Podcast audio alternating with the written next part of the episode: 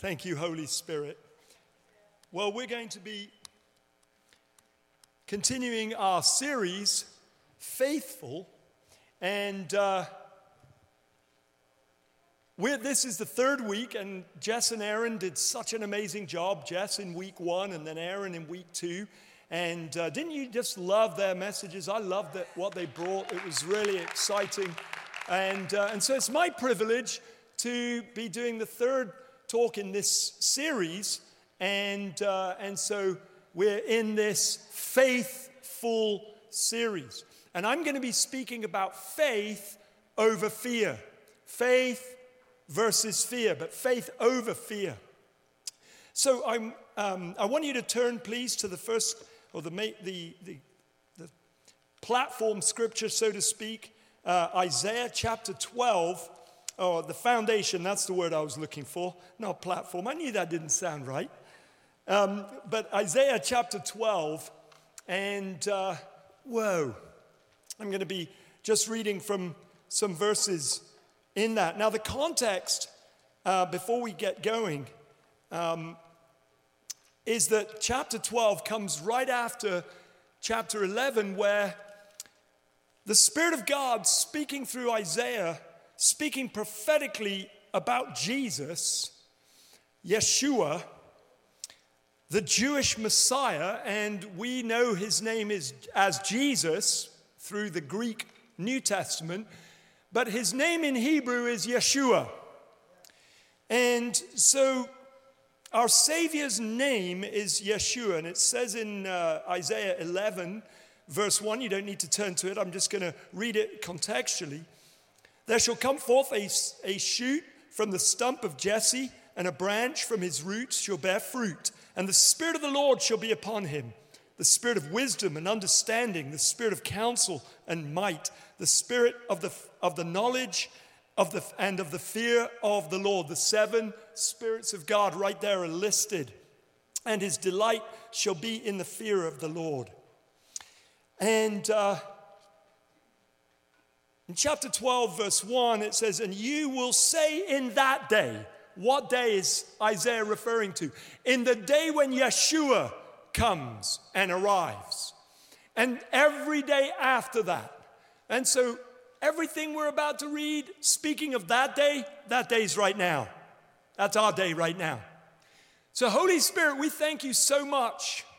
You are the greatest and most wonderful gift in our lives. You're the very Spirit of Jesus and the very Spirit of the Father, dwelling and living on the inside of us because we're born again and born of the Spirit. And so we thank you for your presence on the inside of us right now. We thank you for the clothing of your power on the outside of us. And we ask you, Holy Spirit, that you would give us wisdom and revelation as we spend time this morning. Would you help us to step out of a place of fear and a mentality of fear and bring us into this wonderful place of faith and walking in your love and giving your love away.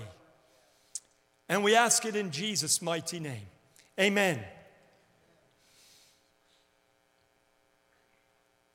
You will say in that day, I will give thanks to you, O Lord, for though you were angry with me, your anger turned away that you might comfort me. And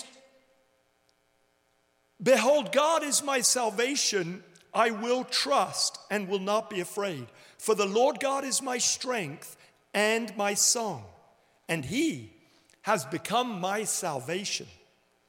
With joy you will draw water from the wells of salvation, and you will say in that day, you will say in that day, give thanks. Oh, excuse me, it doesn't, it, it, it goes on to say, give thanks to the Lord, call upon his name, make known his deeds among the peoples, proclaim that his name is exalted. In those two verses, verse two and verse three, you may not have noticed, because like me, whenever I read those verses or I read salvation, I don't notice it. But actually, I just read three times Yeshua. Three times I read Yeshua. I was absolutely blown away when I was preparing for this, and the Holy Spirit reminded me. I clicked on the word salvation in the Strong's uh, Concordance and showing the Hebrew, and there it is, Yeshua. Salvation is Yeshua. Now let's just read that again, okay, because all of a sudden it gets really, really exciting. Sorry, I'm, I'm just, you know, grabbing this whole, there we go. Behold, God is my Yeshua. I will trust and not be afraid. For the Lord God is my strength and my song, and he has become my Yeshua. With joy, you will draw water from the wells of Yeshua. And you will say in that day, and so on. How epic is that, you guys? All of a sudden now we understand how faith over fear is all centered in the very person of Yeshua. That we can trust in that day because Yeshua is on the inside of us. We don't need to be afraid because we're in Yeshua and Yeshua is in us. Salvation is not just the gift of salvation that God gives us in terms of eternal life forever, which is our eternal reward with him, but it's what makes it so fantastic and what makes it so uh, eternal is the fact that our salvation is Yeshua himself. His eternal being is who we are now in him. We're in him and he's in us. Turn with me to Romans and chapter eight and verse fourteen and fifteen, but especially verse fifteen is our other key foundational verse before we get into the main part of the, my message. Romans eight verse fourteen. For those who are led by the Spirit of God are the children of God, or the sons of God, actually in Greek. The Spirit you received does not make you slaves so that you live in fear again. Rather, the Spirit you received brought about your adoption to sonship, and by him we cry, Abba, Father. Abba, Father. We're going to really dig into this, because this salvation, this person, Yeshua, Jesus Christ, our Messiah, he dwells on the inside of us the moment we become born again. We are filled with his Spirit and united with him, spirit to spirit. We have become one spirit with him, which is First Corinthians six seventeen. And so I want to talk this morning about, well, I guess this afternoon now, about faith over fear. All right, let's have the other one up, please, as well, if you don't mind. And uh, if you guys can keep that one up for much of the rest of the time, that would be fantastic. All right, faith over fear. Now, this right here, okay, is a fifty-three-year-old, or fifty-two-year-old, actually, in his happy place. Okay, this right here requires faith. This right here is fear being overcome. Because this right here is a fifty-two-year-old riding a K T M twelve ninety Super Adventure R with one hundred sixty horsepower. And that picture is taken by a professional camera person uh, who just happens to be lining the road, because this is the tail of the dragon, which is a phenomenal road that's in eastern North Car- uh, sorry, western North Carolina, bordering into Tennessee. And so this uh, road is one of the most famous, most dangerous roads on planet Earth. And people die every year riding motorcycles or driving cars on this road. Now, many of you looking at this may have looked at that and gone, that's me, that's all I want to do in life. Right? And probably most of you in this room looked at that and went, there's just no way I'm doing that. I'm not riding a motorcycle. They're dangerous. Actually, motorcycles are not dangerous. Human beings are dangerous.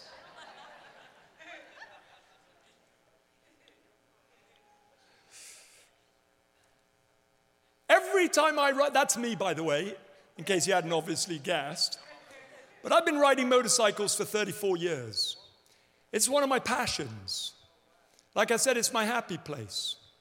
And uh, often I'll ride up. Each year I'll, uh, I like to go on a long distance ride.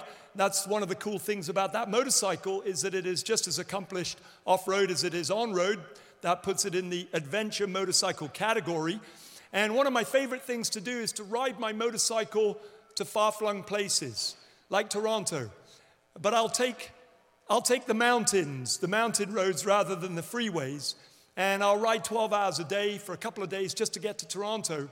Uh, and there's something about riding the mountains of the Appalachian Mountains on a high-powered motorcycle like that that, sheer, that fills you with sheer terror as the time The, draw, the day of leaving draws near, and you begin to start thinking thoughts like, maybe I'm going to die. Maybe this is the moment that I'm going to die. Why am I even riding this motorcycle up to Toronto? I could catch an airplane and I'd be far safer.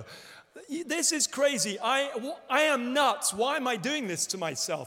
And every time the Holy Spirit, in his quiet voice, begins to remind me, faith over fear, Duncan. Faith over fear. And you know, sometimes in life, you can live your life so tight within your margins, so far in your margins, that you actually very rarely ever have to confront your fears. Wow. For me, a motorcycle brings me to a place where my deepest primeval fears, I get in touch with them. But in that place, I discover another level of Daddy's love. And I'm able to overcome. So for me, it's a motorcycle. But for you, it might be the Ukrainian war that's happening right now. The war, I shouldn't say Ukrainian war, the war that's happening in Ukraine. And uh, it, may, it may be the fear of World War Three, and that's a very real reality, has been ever since they built atomic bombs, nuclear bombs, and countries have nuclear arsenals. We've had that that. That threat, if you like, that there could one day be a war that would blow the entire world up. And we all know there's enough arsenal in the world to actually blow the entire world up. And right now, I would say in my lifetime, I don't think we've ever been on the brink of, of nuclear war, the likes of which we could be right now in this moment. That causes us to discover our fears. During the pandemic, When the, fir- when the pandemic first started to hit and we began to hear about people dying and we began to hear about the horrible manner in which some people were dying. They weren't able to catch their breath. They were put on ventilators and so on. And it was horrific. And the fear that just bubbled up on the inside of me at the thought of, oh my goodness, what is going to happen in the midst? If I was to catch this, this virus, would I be on a ventilator? Would I lose my breath and would I die? And I remember when Kate and I first caught COVID in November twenty twenty, we literally had to fight those fiery darts of the evil one where we began to, I remember one night I'm lying in bed and, and I had zero symptoms, virtually zero symptoms except for the fact that I had this mysterious pain in the back of my legs. And as I'm sitting there, all of a sudden I get this thought, I can't breathe. I, I've lost my breath, I can't breathe. Fear is never rational. Have you noticed that? And I get this thought, I, I can't breathe. Oh my gosh, if I can't breathe, then that means I'm about to die. I'm going to have to say to Kate, and all of a sudden in a split second, an entire movie began to play in my mind, in my emotions and in my mind that was so real, it was as if that was what was about to happen. That was my life. I began to think, oh my goodness, and I saw myself, hey honey, can you call the ambulance? I can't breathe. And then I saw the ambulance arriving and me being bundled into the back of the ambulance. And then I thought about the bills. And, and then I was taken straight to the E R. And I got to the E R and they're like, oh, we can't do anything with this guy. This guy's really gone past it. I mean, he, he stopped breathing about a half hour ago. And then I saw myself on a ventilator. And then I saw myself intubated. And then I saw myself at my funeral and being buried. All of it happened in a split second. You know what happened? In that moment, I could barely breathe. And I leapt out of bed, jumped up, in the name of Jesus, get off of me, Satan. That spirit of sickness and death, be gone in Jesus' name. And then I realized the whole thing was all in my mind. Wow. I could breathe perfectly fine. Nothing wrong with me, so to speak. And I want you to understand that what we're dealing with right here, everybody, is a daily walk. With joy, I will draw from the wells of salvation. What we're going to be looking at today is how we can live as born-again believers. We can live by the spirit of adoption and not in bondage to the spirit of fear.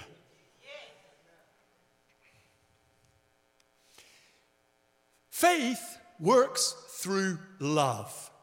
Faith works through love, everybody. This series is faithful, not fearful. Faithful. But love is the fuel of faith. Galatians five verse six. Galatians five verse six says, after Paul has done a whole argument about it's not obeying the law, the ancient law of the Israelites introduced by Moses, it's not obedience to the law that has caused the Holy Spirit to come to you, and the Spirit has been supplied to you, and God's worked miracles among you, Galatians. It's not whether you're circumcised or uncircumcised that counts anymore. The only thing that counts in this new life in Christ Jesus is faith working through love. Come on. Faith working through love. And here's the thing, okay? When you saw that motorcycle with that motorcyclist on it, what you couldn't see is the enormous grin that was on my face. As I'm on that, yeah! It's like Kate and I, we love downhill skiing. I love downhill skiing. Last year was the first year that I had to say no to the Black Diamonds, because I realized that last year, I was fifty-three last year, I just realized now that I'm a grandfather, a massive, humongous hill, a mountain rather, not a hill, a mountain in Utah on the Rockies with endless moguls. We were with Ash and Murray and Kate. The, the four of us had a love, and, and, and some of Ash and Murray's kids, my, my nieces, two of my nieces. And I just realized, you know what? Those moguls that I've done in previous years, I'm just going to choose that that's, that's no longer for me. It's, it, you know, I just, my skill level, my strength level is not quite there like it used to be. So I pull back, but not out of fear, out of wisdom. And there's a difference between fear and wisdom. And sometimes you can say no because it's wise to say no. All right. Now, I can't remember why I was saying that, but anyway. Oh, I know, because what I was saying is that while, I was on, while I'm on that motorcycle, I've got this great big grin on my face. You know why? Because every time faith overcomes fear, it leads to joy. If you want to live permanently in a realm of joy, don't live according to fear. Fear will bring misery. Faith will bring joy. Now, love is the fuel of faith. Because Galatians five six says, circumcision or uncircumcision is nothing. What counts is faith working through love. And God is love, everybody. For God to be love, he, he must be Trinity. He must be the lover, because you can't be love if you're not a lover. But you can't be a love, you can't be love if you're just a lover. You have to also be the beloved. Because it's the beloved who says that's love. But you can't just be a lover and a beloved. There must be the love himself that flows from the lover to the beloved and from the beloved to the lover. So God is love. Augustine was the first to say this, as far as we know. Because God is love, he must be Trinitarian. He must be an eternal lover. He must be an eternal beloved. And he must be the eternal love. The whole purpose of Jesus coming into the world was so that we, who were created as children of God, could become the sons and daughters of God, the beloveds in the beloved, in the love of the lover. We love because God first loved us. We love, I'm not going to, by the way, I'm not going to repeat the references that I've, I've carefully and painstakingly written up there. I'm just going to flow, okay? But you'll see the verses as we go. We love because God first loved us. Guys, This is so epic. This is why love fuels faith. Because it's not you being required by eternal God to love him first. If it was, there'd be no hope for any of us. We've screwed up well enough to demonstrate there ain't no love in us. Thank goodness, love, who's eternal, from before he ever even said, let there be light, from before time ever even began, love already loved you. God already loved you. He looked at you and he said, oh my gosh, there's my Anthony. I love him so much. Oh, look at my boy. Love, before you ever did anything right or wrong, love already assessed you and said, you're made in my image and I love you. Whew. You know what that means? It means that in love, you cannot step out of love.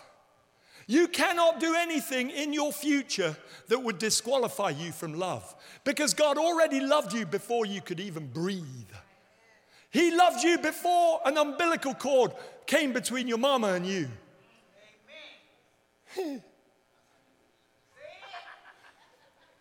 So how do we enter this love that has first loved us? Well, the Bible's very clear. Whoever confesses that Jesus is the Son of God, God abides in them, and he abides in God. Oh, come on, everybody, look at that. Salvation isn't just something that God gives us. Here you go, keep it in your pocket, dude. Don't forget the amount of times that I've walked out of my house to my car and had to go back to get my keys. Thank goodness that your salvation is not like that. Thank goodness that Yeshua in your life and you in Yeshua is not dependent on you remembering him. I mean, my mother used to say to me when I was little, son, you've got a brain like a sieve. And she meant well in it. Don't, don't, don't, please don't judge my mum for saying that. It, it, it, when you've forgotten something, as we would say in my culture, for the umpteenth time, which means that you've been doing it so long that everybody just goes, um, we're not sure how many times you've done that, um, tenth time.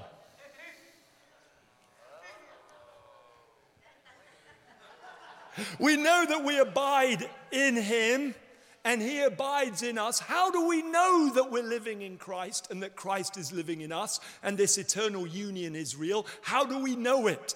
We know it because of the person of the Holy Spirit in us, because he's given us his very spirit.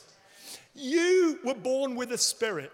I cannot have your spirit in me. You cannot have my spirit in you. And you cannot have God's spirit unless you and God have become one.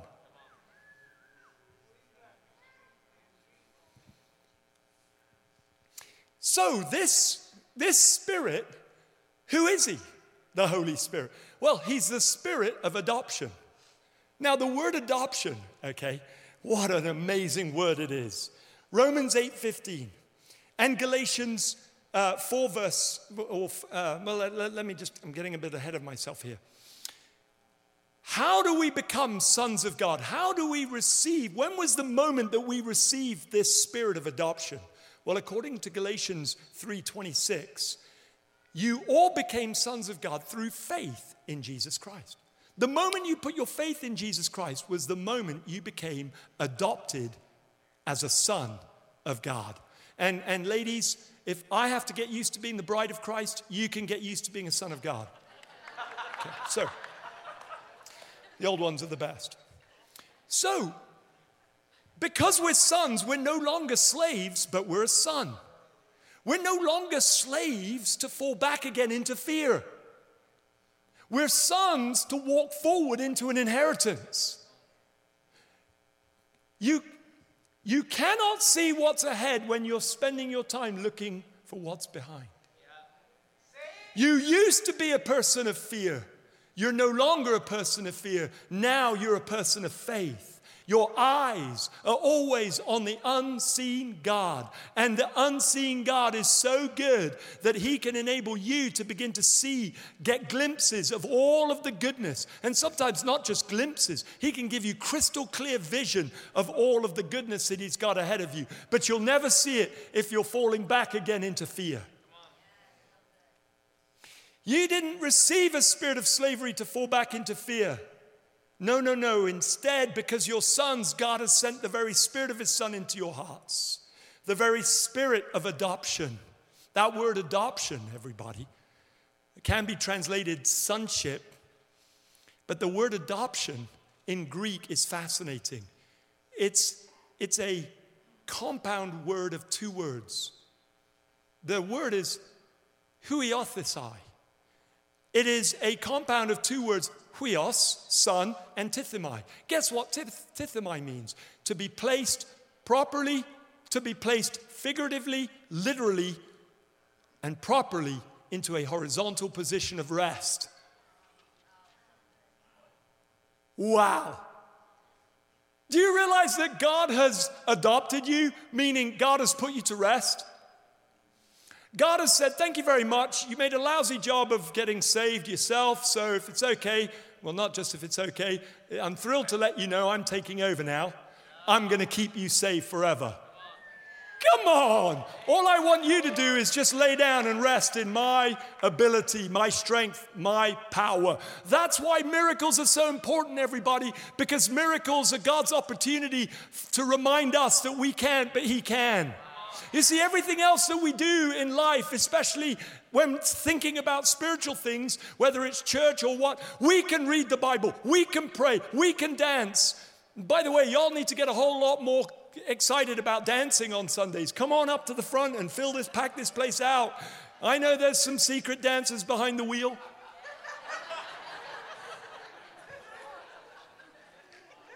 Listen, don't be thinking you only dance when no one's looking. All of heaven's looking at you in that moment. So all of heaven's the only ones that are important to be thinking of looking at you. So come on up to the front, because the rest of us, we're not looking at you. We're too busy lost dancing. You know why I work out? I'm going to give you two reasons why I work out. I do. I work out for primarily two reasons. Number one, I'm a grandfather. I am. I have three grandchildren. They're the beautiful kids that you, you might see me uh, see around us. Those are Jess and Aaron's kids. I'm their papa. I'm their joyful grandfather. And I don't, I just want to be strong. I want to be able to lift them up, toss them around, whatever, for as long as I possibly can. That's my first reason, one of my reasons why I work out. You know what the second is? I want to dance in church.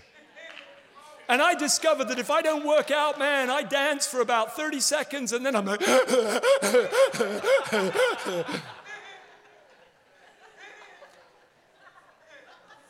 chief end of man is to glorify God and enjoy him forever. I want to keep this handsome looking, beautiful temple right here fresh for as long as I can for him. Joyful, not kind of... There's time for that. I probably will be like that one day, but not when I'm fifty-four. In Jesus' mighty name. Thank you, Holy Spirit. All right, so, whoops.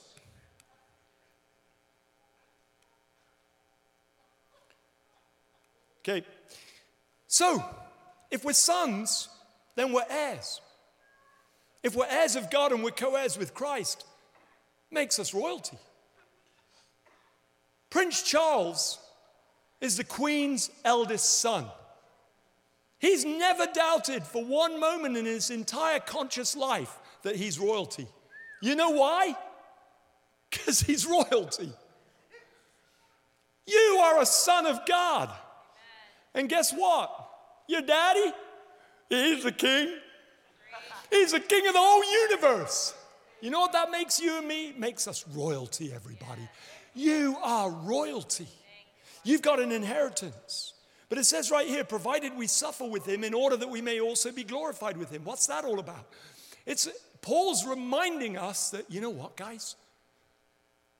There was a time when you were under the law. But Jesus rescued you from under the law, and the way he rescued you is he paid the full price of all of your sin by dying on the cross for you. He suffered for you on the cross. And by the way, your baptism, that moment when you made public that you've confessed that Jesus Christ is the Son of God and he is your Savior and you are born again and you are one with him, that moment of water baptism when you got into that water and somebody took you down under the water, you died.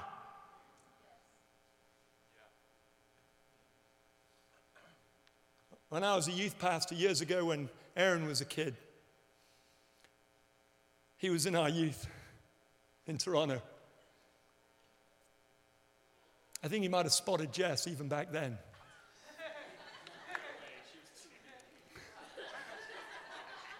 And when I baptized those youth, our amazing youth who'd given their lives to Jesus, when I baptized them as the outward sign of the inward transformation, I took them under the water and I held them there. Just long enough for a few seconds to help them realize you're not just died with Christ, you're buried with Christ. And that's next level. That's like, that's like dead, dead, dead. And you know, some of you, you need to be baptized. In two weeks' time, we're going to have opportunity for you to be baptized. There's going to be a lot of youth that are going to be baptized, but some of you adults need to be baptized as well, because you will only truly realize what it is to live in faith and not fear when that man of fear is dead. And there's something about going under that water in front of everybody, something about the cold, icy cold of that water. Although probably because we're a bunch of wimps, we'll probably heat the water up. But there's something about there being under that freezing cold water that enables you to realize, as a man, I've died. I've died. I stripped off in front of the church into my T-shirt and my shorts or my sweatpants or whatever. And I died. And you know, when we're lowered down into that water, we're completely dependent on somebody lifting us out again. Because if they don't lift us out, we could drown in there. And then we'd really understand that we're dead with Christ, except God's waiting for that moment to be really at the end of our lives, when we go to be with him forever in glory. But for now, thank goodness, he's given us this amazing symbolism where we come up out of the water and now we're in resurrection life in Christ Jesus. With joy, you draw from the wells of Yeshua. With joy, when I face my boss at work that's, that's super scary, or I'm about to go into this interview for my promotion that I'm longing for, and I'm like, or I'm about to go into my exams. I'm about to do my real estate exams, or I'm about to do my, you know, my P H D interview, the last one. And you walk in and you're terrified. You should be. That's the point. Heroes are not the ones who have no fear. Heroes are the ones who overcome their fear. And the way we overcome our fear is that we just remind ourselves, with joy we draw from the wells of salvation. Jesus, I remind myself, I'm in you and you're in me. I step back for just a second in my mind's eye, remind myself I'm dead. And a dead man can't be successful, and a dead man can't fail. I'm fully alive in you, Jesus. Now step forward and go do your awesome best with his amazing help. We're born again to a living hope. Folks, listen to me. There's no guarantee that just because you're born again and full of the Holy Spirit that you're not going to suffer. You are going to suffer in this world, Jesus said. You know what blessed me so much? Two weeks ago, I was on a Zoom uh, with some of our number one leaders in Ukraine and some of our leaders in Russia. We've got twenty churches in Ukraine, as Kate mentioned, one in Belarus and three in Russia. Can you imagine how our Catch the Fire family, what they're going through right now? And they're getting bombed. Their friends are being completely uh, slaughtered. They're having to make the choice to fight against the invaders. That's, that's suffering, everybody. And I kind of makes my suffering of having to wake up an hour earlier because the clocks went forward kind of pale into insignificance. I realize I don't really have a lot of problems as an American. And I don't take my freedoms for granted. Thankful, so thankful. Let me tell you something, everybody. When I listen to them speaking faith, speaking love, speaking forgiveness, I just was, I was just undone. You have an inheritance. They, they understand that they've got an inheritance. Now, what is this law of love? This law of love is the gift of God's righteousness. But now, everybody say now. The righteousness of God has been manifested apart from the law. The law and the prophets bear witness to it.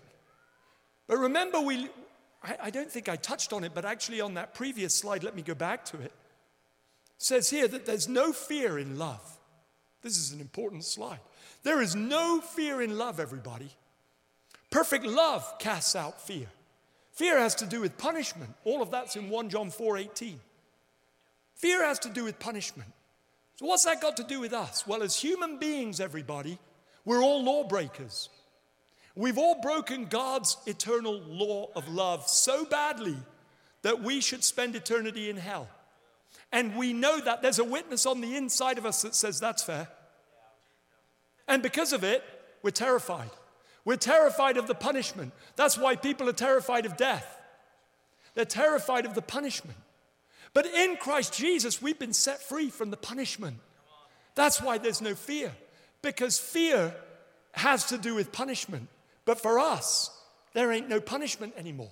Because a new righteousness has been has come to us, not by us obeying the law, but a righteousness that is a gift from God. Woo!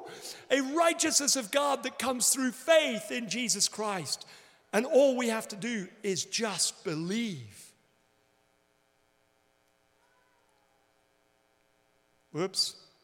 I realize I've been clicking away merrily here, and I forgot to click up there.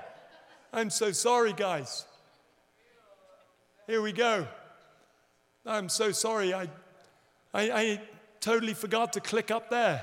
Merrily preaching away. and I've, But there we go. There's no fear in love. Perfect love casts out fear. Fear has to do with punishment.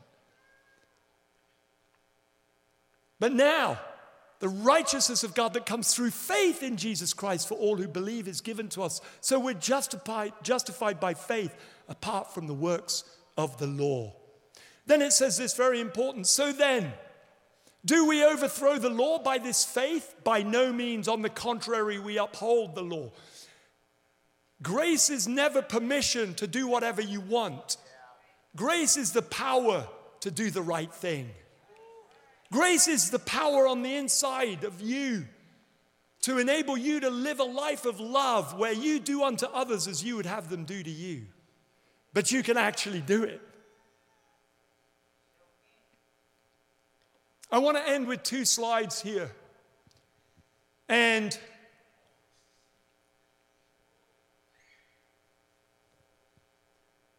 I put the red and orange zone on the left.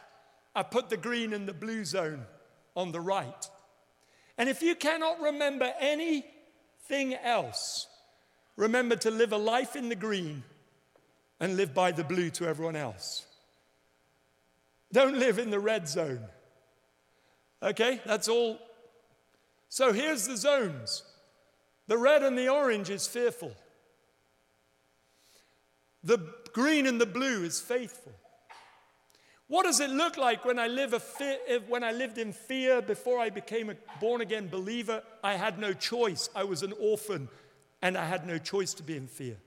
But now, as a born-again believer, I can choose. And I've immediately got the power of the Holy Spirit to enable me to live as a son, to live in faith. But I have to be aware when I'm living in the wrong zone. This week, Kate said to me, I said to Kate, honey, you know what? This guy, I was talking about a friend of ours. I'm like, honey, you know what? He's just so grumpy. He's so miserable. And she said, well, darling, I don't know if you realize it, but you're pretty grumpy. You're pretty miserable. I'm like, what? I am? I always think I'm joyful. I said, am I not joyful? She said, not really at the moment. You know what I did? I gaslit her. I did. I gaslighted her right there. I'm like, yeah, well, that's because I'm living with you. Just underlining just how grumpy and miserable I actually really was. And that she was right. And I was very wrong.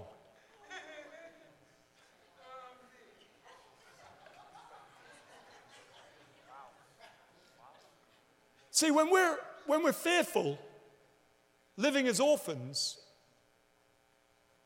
in our mentality, we have a, an experience and a belief that we're abandoned. And therefore, our approach to life is, I don't need anybody. I'm on my own, so screw you guys. I live in a place where I feel accused all the time by my own guilty conscience. I feel ashamed as a result. I'm always feeling guilty. If I live in fear, that's how I think. And before I came to know Jesus, that's how I absolutely had no choice but to think. But now, what does that lead? It leads to a life where I accuse everybody around me, I try to shame everyone around me, and I try to blame everyone around me because it's never ever my fault. It's my kids' fault. It's my parents' fault. Well, they just brought me up in a culture that has left me the way I am now. I've been abused. I've been physically abused. I've been sexually abused. I've been uh, mentally abused. Whatever it might be that is in your ticker tape of all the things that have happened to you, you're still allowing those people to abuse you in the cave of your self-pity. Because it's not whether or not we've been abused or not. We've all been abused to one degree or another. And I'm not, I'm not belittling the degree that you may have been abused in. But that's your past. Your future is no longer your past. Your, fu- your reality, actually, not just your future, but your reality is that you are innocent and honored. You are accepted in love. You're innocent and honored. Therefore, you are... You recognize love needs so you can meet the need. You recognize love needs so you can let others meet the need of love in your own life. And you will always honor and bless everybody. Listen, we all live in a world that hurts us. Doesn't give you any badge of honor whatsoever to be a victim. Jesus became the ultimate victim on the cross so that you can be royalty. We live insecure, rejected, and controlled. By the way, um, Jack Frost did a fantastic uh, um, chart, thank you, Kate, that you can get online from sonship to, uh, from slavery to sonship. If you just type that into Google, you'll see that chart. And I was going to use that chart, and I felt the Holy Spirit say to me, no, no, son, I want you to make this your own. And so rather than rely on that, I just sat down and went deep with God and went deep into my own soul. And this is what I came up with in the Holy Spirit for us. When we feel insecure, rejected, and controlled, what do we do? We rebel, we reject everybody, and we always control. We're always seeking to control everyone around us. And the biggest way we know that we're seeking to control everyone is that we call everyone a control freak. And you know why we can see control freaks so clearly and so crystal clear? Because we want to control them. And we're annoyed that they're controlling us. So next time you say about somebody that they're a control freak, just remind yourself that you're a control freak saying they're a control freak. When we're sons and we're living in faith, we're secure in love, we're released, we're free, we, we're released and we are free to choose. And it's because we're free to choose, we accept all, we affirm all, and we affirm everybody else's right to be free to choose. We feel constantly disapproved of when we're in fear. We're desperate for significance, and as a result of that, we disapprove of everyone around us. We disapprove of their choices. We have to be the best. We have to impress. And we're always boasting. And we even get really humble in our boasting. We work out ways to make sure we can boast and appear humble at the same time. And the opposite is true when we're living in faith as sons in love. We live approved, we know we're significant, and we're humble. We're already humble. And what makes us so humble, humble, is not because we practice being humble, because that never makes you humble. That makes you proud. Proudful because you're proud of being humble. There's only one way to become humble: face-to-face encounters with Jesus. That's the only, that, that, literally, humility is the overflow of a secret life with God. Alone, and we have a strong sense of lack.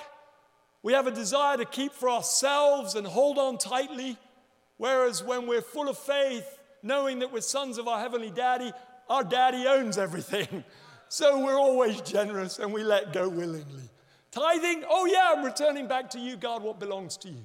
Sowing, oh yeah, I can sow because I know you're going to return a hundredfold. Oh, giving, oh absolutely, I'll give and nobody will ever know about it. I'll give as generously as I need to because I know you'll always supply what I need to give. Lend, oh absolutely, I'll lend to whoever so that they can learn stewardship and so can I. Oh, and by the way, I won't charge any interest. Finally, the last slide, I want to just say that when we're walking in fear as slaves again to fear, our experience is striving, everything we do out of duty, and we earn.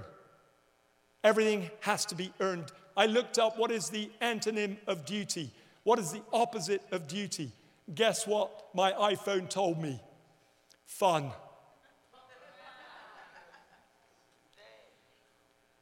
Our experience as sons in faith is that we live in rest, we inherit, we live in fun. We're joyful, and we're always able to refresh others because we're refreshed. We're comfortless and restless in fear. We afflict others, constantly poking and tearing down. What does that look like? Well, you walk, you end up at work. Hey, good morning, how are you? Meet them at the coffee stand. Hi, good morning, how are you? Uh, or you come onto Zoom. Hi, good morning, how are you? I'm fine, thanks. I was until I saw you. Poke. You know what I'm talking about? You know? Thanksgiving. Might as well just call it poke giving. I mean, it's unreal how many times we get poked by people in life. And why do we always want to poke ourselves?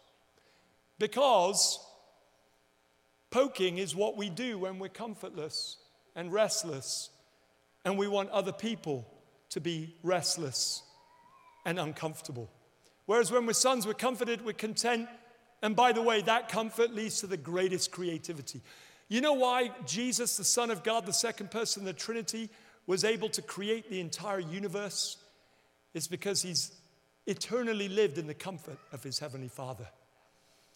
Okay, unworthy, condemned, and exposed leads us to being competitive, full of rivalry, having to prove our worth. When we distrust, we're Uh, do, when we feel distrusted, suspected, we feel wrong, we're constantly conscious of our lack, we ourselves distrust others, we're suspicious, we're rebellious, and I must always be right. I don't care about how I hurt your feelings, I'm right and you're wrong. You know what I'm talking about? And finally, conditionally loved. I know I'm loved as long as I'm doing this, or I know I'm loved as long as I'm doing that. Love's always earned. Whereas when we're sons, we're worthy, we're celebrated, and we know we're covered. We're royalty. We're trusted. We're holy, and we're righteous, and we're unconditionally loved. That enables us to be content, to be empowering of others, to celebrate and honor others even when they get promoted over us, to be trusting. And royalty leads to loyalty, everybody. If you know your royalty, then you'll all, if you're royal, you'll always be loyal. to the kingdom and the king. Because you've got nothing to prove. And the best of all, you'll love without limits. Let's stand.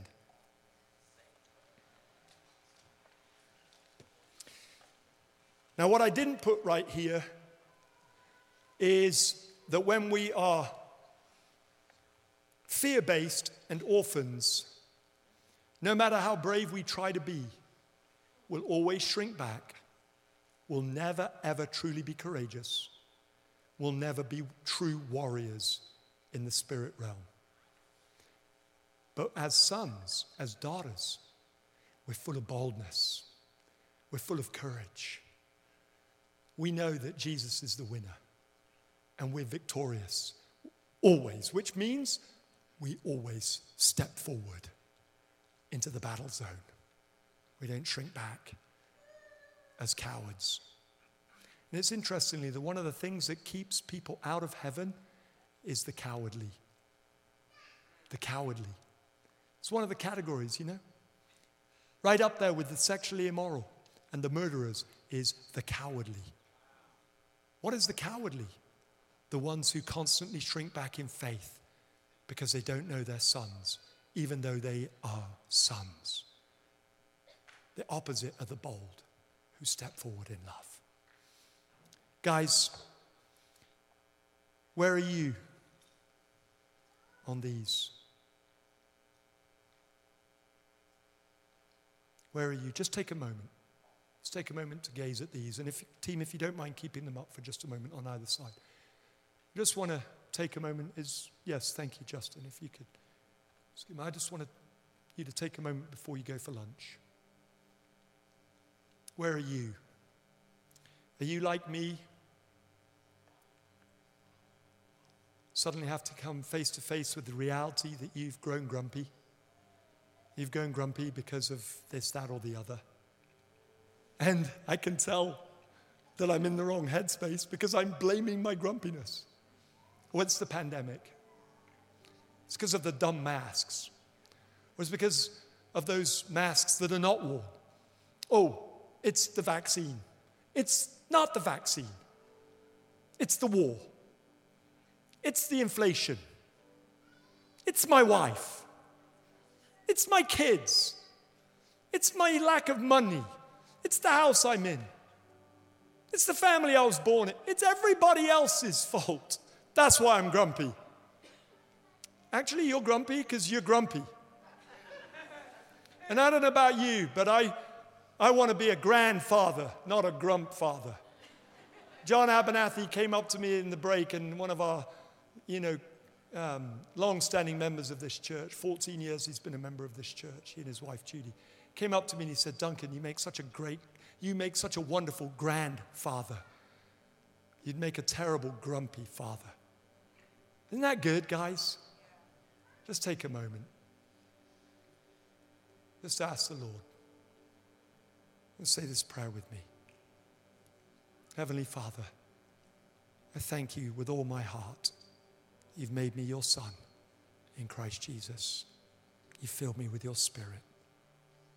And I choose to ask your forgiveness for living as an orphan, as if I am not saved, living with the mentality of lack and fear.